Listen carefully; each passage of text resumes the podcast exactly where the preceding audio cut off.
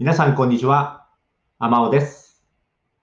アマオジャパンポッドキャスト、今日で9回目になります。この番組は、わかりやすく簡単な日本語で、今の日本のニュースやトピックについて皆さんにご紹介する番組です。なるべく簡単な日本語でわかりやすくお伝えいたします。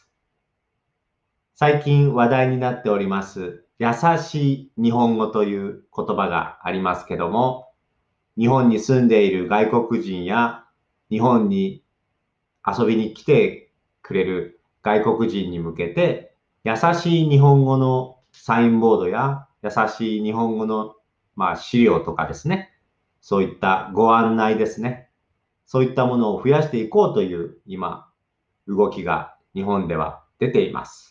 はい。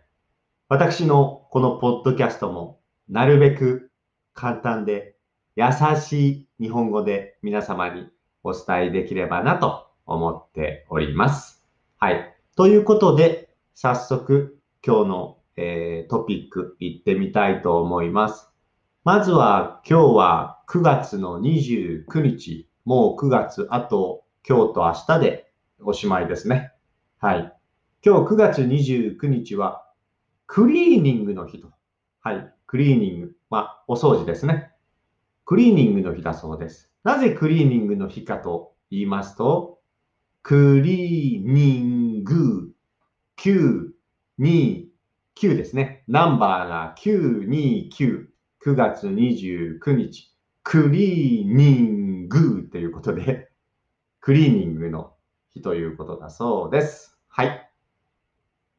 ちなみに私も今日少し自分の部屋をクリーニングしましたね。綺麗になりました。快適です。はい。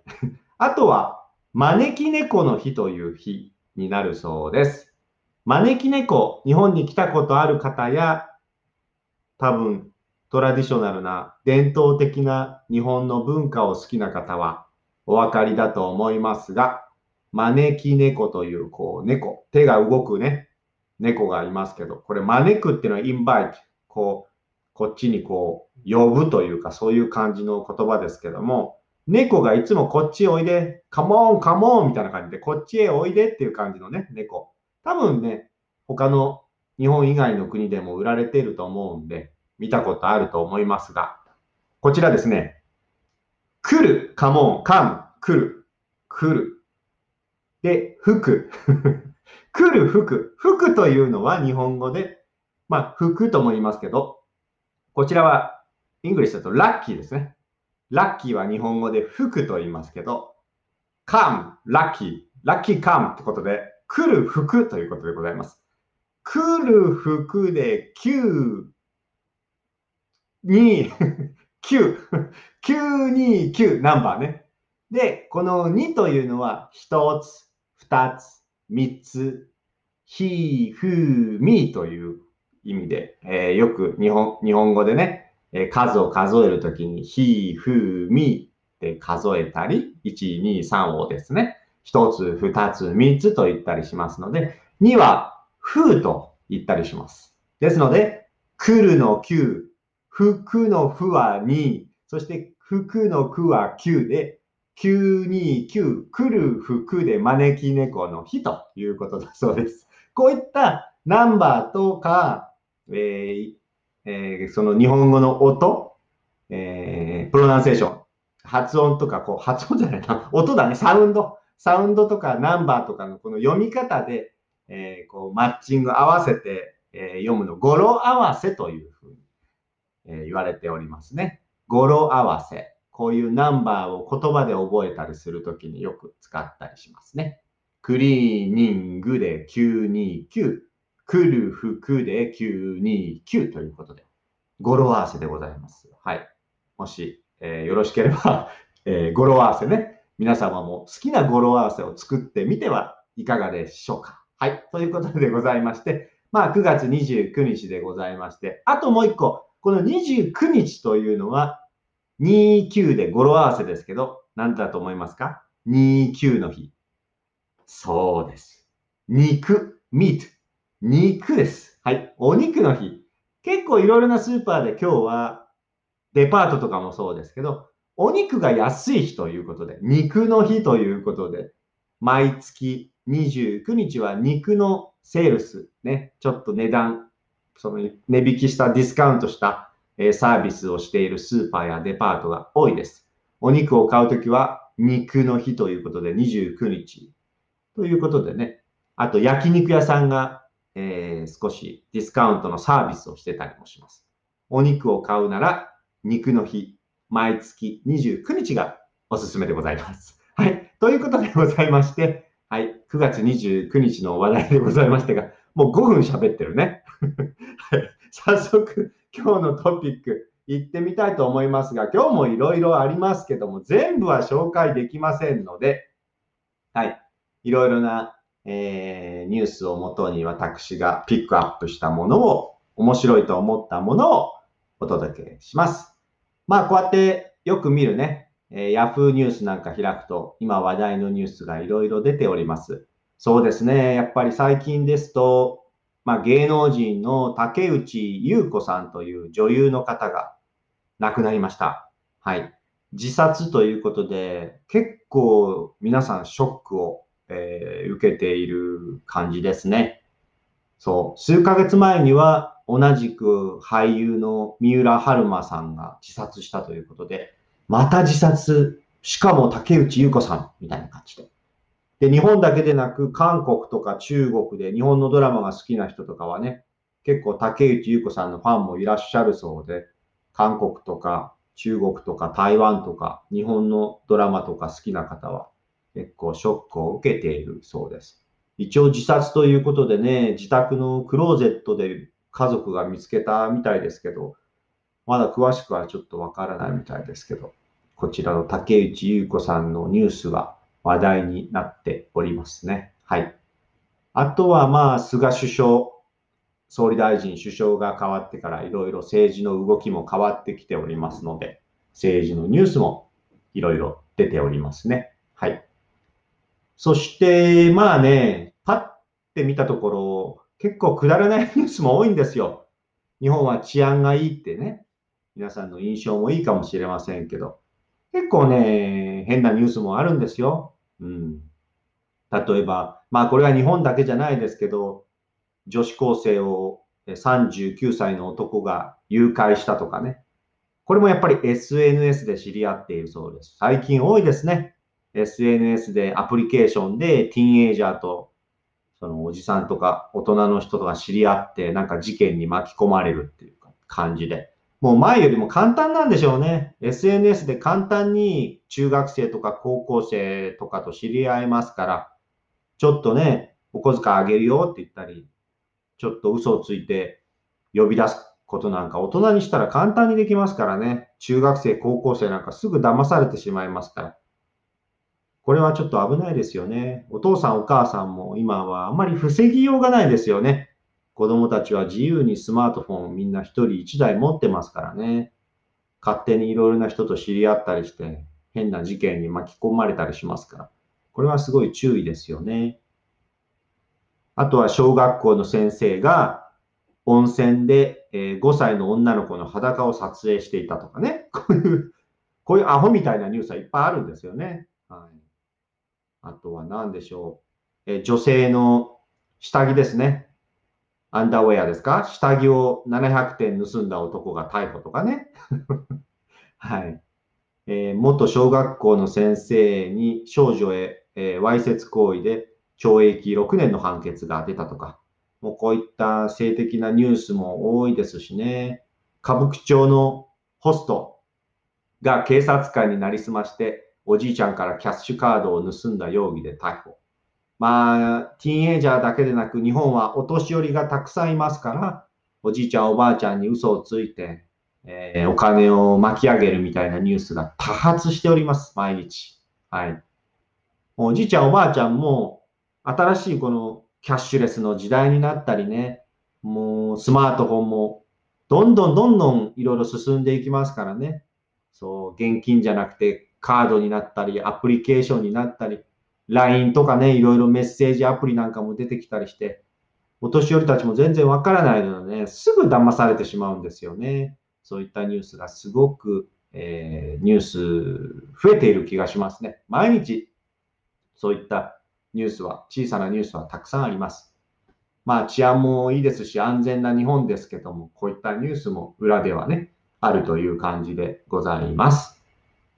そしてコロナのニュースですけど、えー、今日のところは東京都の重症者、まあちょっと、えー、コロナの影響ではげ、えーと、重い病気、うん、ちょっとひどい病気の方は3人、えー、減って23人ということです。で、新規の感染者の確認は今日は212人ということで、少し増えているんですかね。そんな感じですね。うん、うん、うん、うん。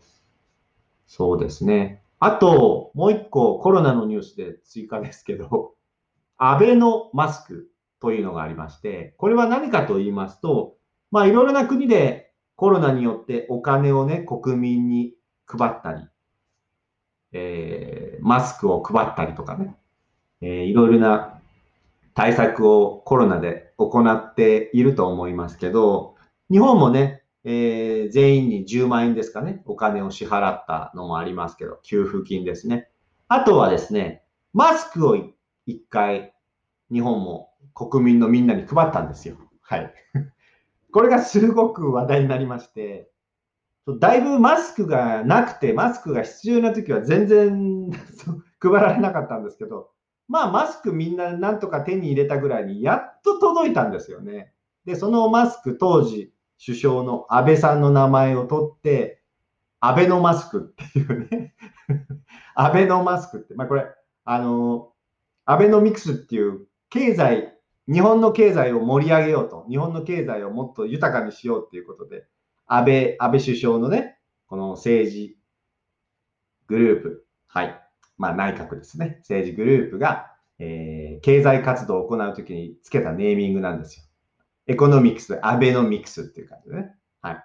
で、それに、それに合わせて今回のマスクとアベノミクスをドッキング、合わせてアベノマスクっていう風になって話題になったんですよね。はい。で、結構もう配った時に、こんなマスクいらないよとか、ちょっと小さすぎるよとか、もういろんな皆さん文句言ったんですよね。はい。で、結局皆さん使わなかったり、そのアベノマスクをお店に持っていくと何かの商品と変えてくれたりして、結局マスクとしてあまり使わなかった方も多くて、えー、皆さんなんでこんなものに今頃配るんだとか、このマスクを作るのにいくら使ったんだと、税金をいくら使ったんだということで、結構大きなニュースになりましたね。うん、で、このアベのマスクの値段が今回分かったということではい、単価1つ143円だそうです。この値段の部分は黒く、値段の部分のこの文章、えー、レポートには、ドキュメントにはこの黒塗り、黒く塗りつぶされていて、いくらかわかんない状態だったんですけど、中には黒く塗りつぶされてない文章、その紙が見つかったみたいで、そこにはなんと143円って書いてあったそうです。これ海外の方はちょっとよくわかんないと思いますけど、その、あんまりなんか必要なかった国民のね、税金を使って、すごい高い税金を使って作った、みんなに配ったマスク1個いくらだったんだ ?143 円かよっていう形でまたちょっとニュースになってますね。はい。こんな、え、ニュースもありました。はい。あとはですね、そうですね。あ、この日本に海外から入るとき、入国の時の、まあ、ヘルスチェック、健康の確認、健康確認で、えー、事前にスマホで手続きをするように、えー、今進めているそうです。10月ぐらいか、あまあね、年内って書いてありますけど、10月以降を、海外からの入国制限を緩和するにあたって、今後海外から日本に来る方へ向けて、こういった事前にスマホでチェックできるようにするように、えチェックできるようにするそうです。今その、えー、導入を検討しているということで、今月末から成田空港で部分的に実験を始めているそうです。年内には本格的に始めるそうですね。だから、えー、今までよりはそういったスマホを使って少しスムーズになるんじゃないかなっていう感じだそうですね。はい。あとはコロナはそんな感じですかね。他にもいろいろニュースがありますが、次は不妊治療の実態を調査をしていると。はい。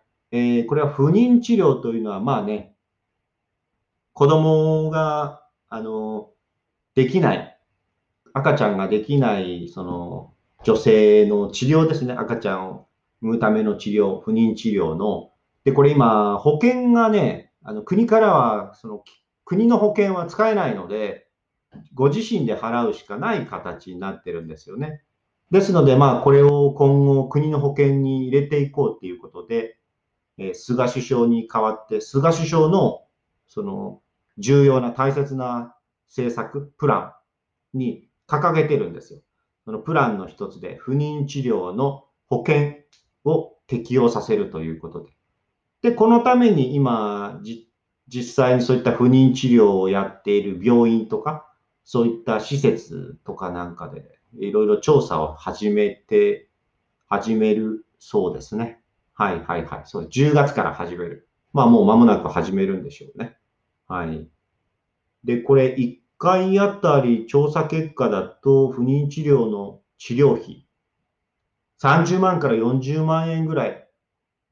程度だ。そうですね。価格はさらに今どんどん上がってきてるということで、保険効かないで赤ちゃんがね、できない方は自分でこう、お金を払って、そういったところに通っている方も多いので、約600ぐらいのそういったクリニックとか病院が対象だそうですけど、調査して、どんどんそこら辺をね、はい、固めていくんじゃないかなというニュースですね。これは、まあ、少子化、子供の少ない日本には必要な、えー、対策かもしれないですよね。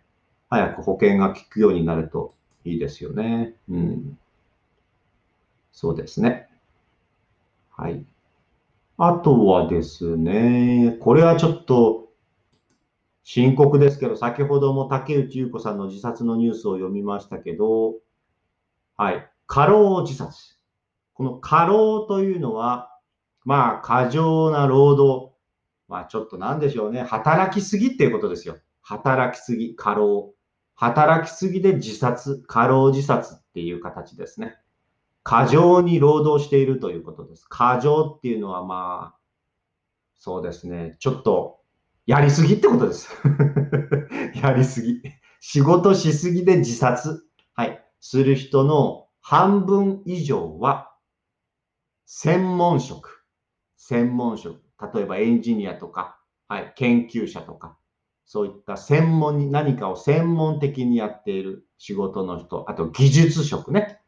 そういった専門にやっている技術とか、そういったことで専門に研究している方とか、そういった職業の人と、あとはやはり部長とか課長とか、そのその上の方、会社の中でも上の方で管理職をしている人たちが半分以上だっていうデータ結果が出たそうです。はい。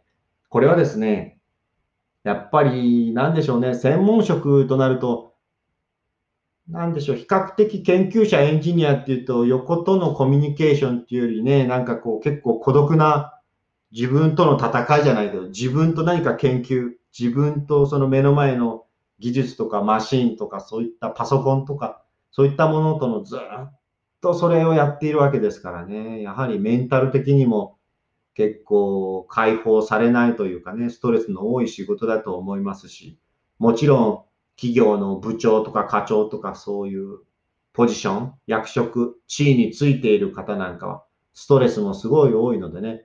で、なかなかそういったポジションの人は病院に行けないわけですし、自分の悩みとか弱いところを人に話せなかったりするんで、やっぱり自分だけでこう考えすぎてしまって、気づいた時にはそういった病気に、精神的なメンタルの病気になっていたり、まあ、もう、もう考えるのも嫌になって死にたいなということで自殺してしまう方も多いと思いますね。うん。そういったデータが出てるのをうなずけますね。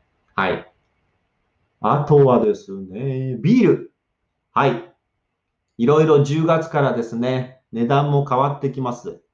第3ビールということで、まあ、発泡酒とかもそうでしょうけど、日本に来た方はね、わかると思いますけど、まあ、ビールよりも安く買える、ね、えー、第3のビールということで、すごく人気ですけど、だんだんビールが売れなくなって、そっち第3ビールばっかり安いからみんな売れるようになっちゃってね。はい。そういったことで、そういったビール業界とかも結構ね、打撃を受けているということだったそうですけど、今後は10月から第3ビールなんかの値段も上がるそうです。あと、タバコと受信料ってこれなんだ？あ、そうか、そうか。今政治でやってるよね。そうか。タバコも受信料は下がるのか？はいはい。10月から JT のタバコは、あ、値上げするんだね。すみませんね。申し訳ない。10月からこう変わる。タバコ税の、はい、タバコ税が値上がりする。そうだよな。下がるわけないもんな。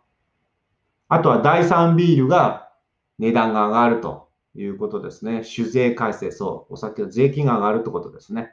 ワインも上がるそうです。その代わり、ビールとか、えー、日本酒なんかは下がるそうですね。タバコの税金は上がる。そして NHK の受信料なんか、テレビのね、はい、国の国営、国でやっているテレビ局の NHK の受信料なんかは下がるという感じでニュースになっていますね。うん、うん、うん。そうか、そうか。第3ビールが間もなく値上げするということで、皆さん買いだめに今走ってるそうです。この買いだめというのは、まあ、買って貯めるっていうことですから、貯めるっていうのはセービングですね。だからたくさん買ってストックしとくっていうことですね。はいはいはい。そういったのが増えているそうですね。うん、あとは、そうですね、先ほどの少子化の話で、不妊治療が今ね、えー、問題になっていて、保険適用で動き始めたというニュースを読みましたが、もう一個問題になっているのがあります。日本は。これです。子供たち、お母さん、お父さんが子供を保育園とか幼稚園に入れるにも、そういった預かってくれる施設が今少ないんですよ。子供が少ないし、そういった仕事をやる人も少ないし、ビジネスとしてね、やはりあんまりお給料も高くないので、あんまり多くないんですね。だから結構、そういった保育所に入れられなくて、えー、国が許可してない保育所に預けたり、もう自分で子供たち面倒見るしかないということでね、預けられなくて困ってる人がたくさんいる日本なんですけども、えー、そういった、えー、政府が保育の14万人分を整備するということでニュースになってますね。検討に入ったと。あははは。整備する方向で検討に入ったと。まあ、話し合いをスタートしたということですね。その待機児童っていう言葉がありまして、この待機、待機っていうのは待つと。待つということです。待機児童、まあ子供、子供が待っている。まあ要はそういった保育園に入ることができない、まあ入る保育園がない、えご家庭ですね。そういったところにいらっしゃる子供、待機児童って言うんですけど、その待機児童をゼロにするために、えそういった形でどんどん整備していくそうですね。うんうんこれも日本の大きな問題の一つですから、子供を産んでも赤ちゃんを預ける場所がない。そうすると働けない。そしたら子供を産めないみたいな感じのこの負のループっていうんですかね。そういったところに、えー、で結構困っているお母さんお父さんが多いので、これも大変な問題ですね。今後どうなっていくんでしょうか。はい。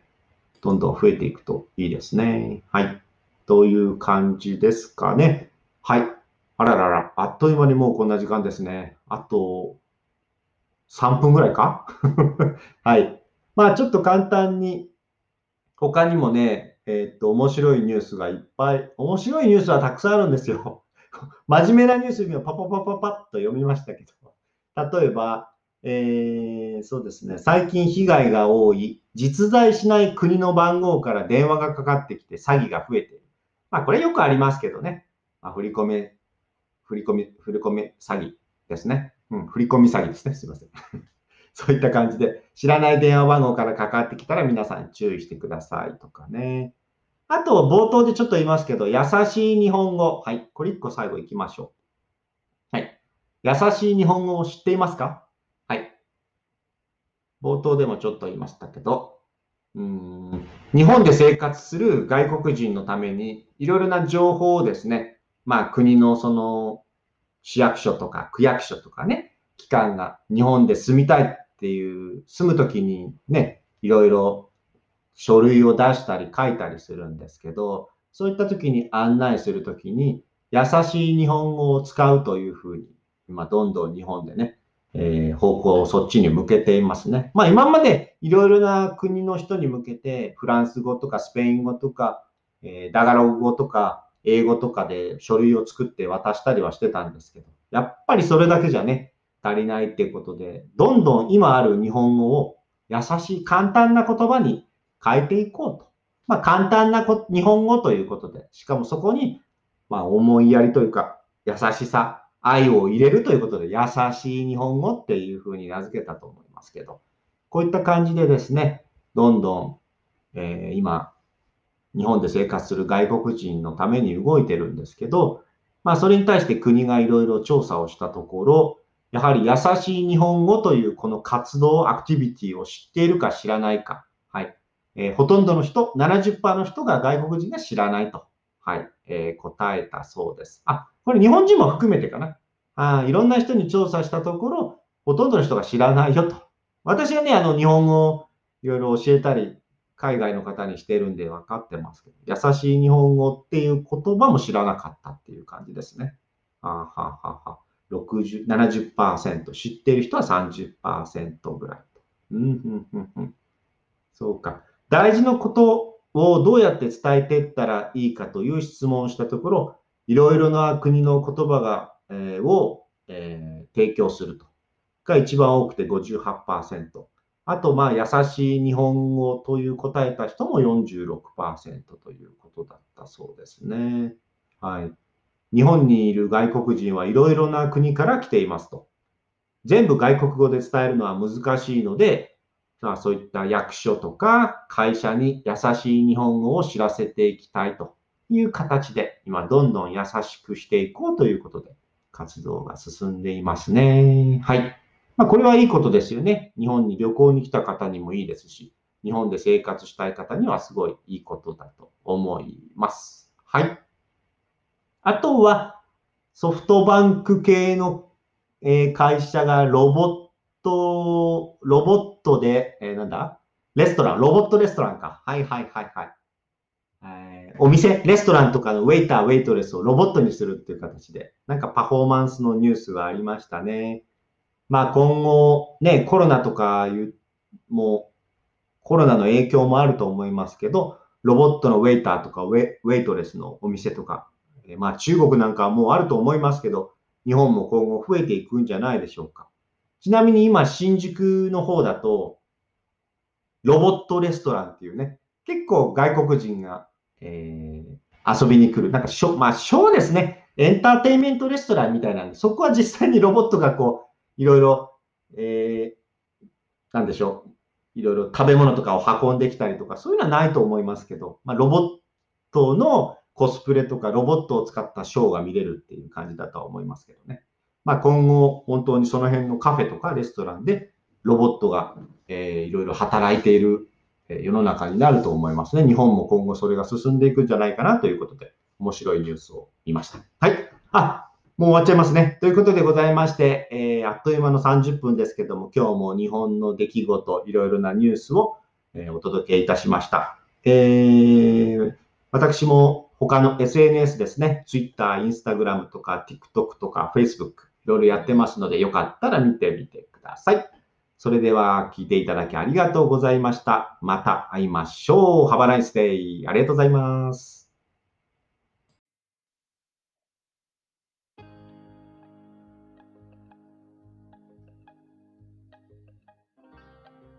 皆さんこんにちは。アマオジャパンのアマオです。このポッドキャスト番組は日本に興味がある方や日本語を勉強している方へ向けて日本のニュースやトレンド、話題になった SNS や記事などを皆さんにご紹介していくポッドキャスト番組です。できるだけ優しい日本語で皆さんにご紹介していきますが、ちょっと難しかったり聞き取りにくかった時は、ポッドキャストを何回か聞きながら、リスニング練習に使っていただけると嬉しいです。もちろん何かをしながら気軽に聞いていただければと思っております。ニュースの内容については、私のアマオジャパンというブログでですね、ご紹介したトピックやニュースについてのリンクなどを載せておりますので、そちらからチェックしてみてください。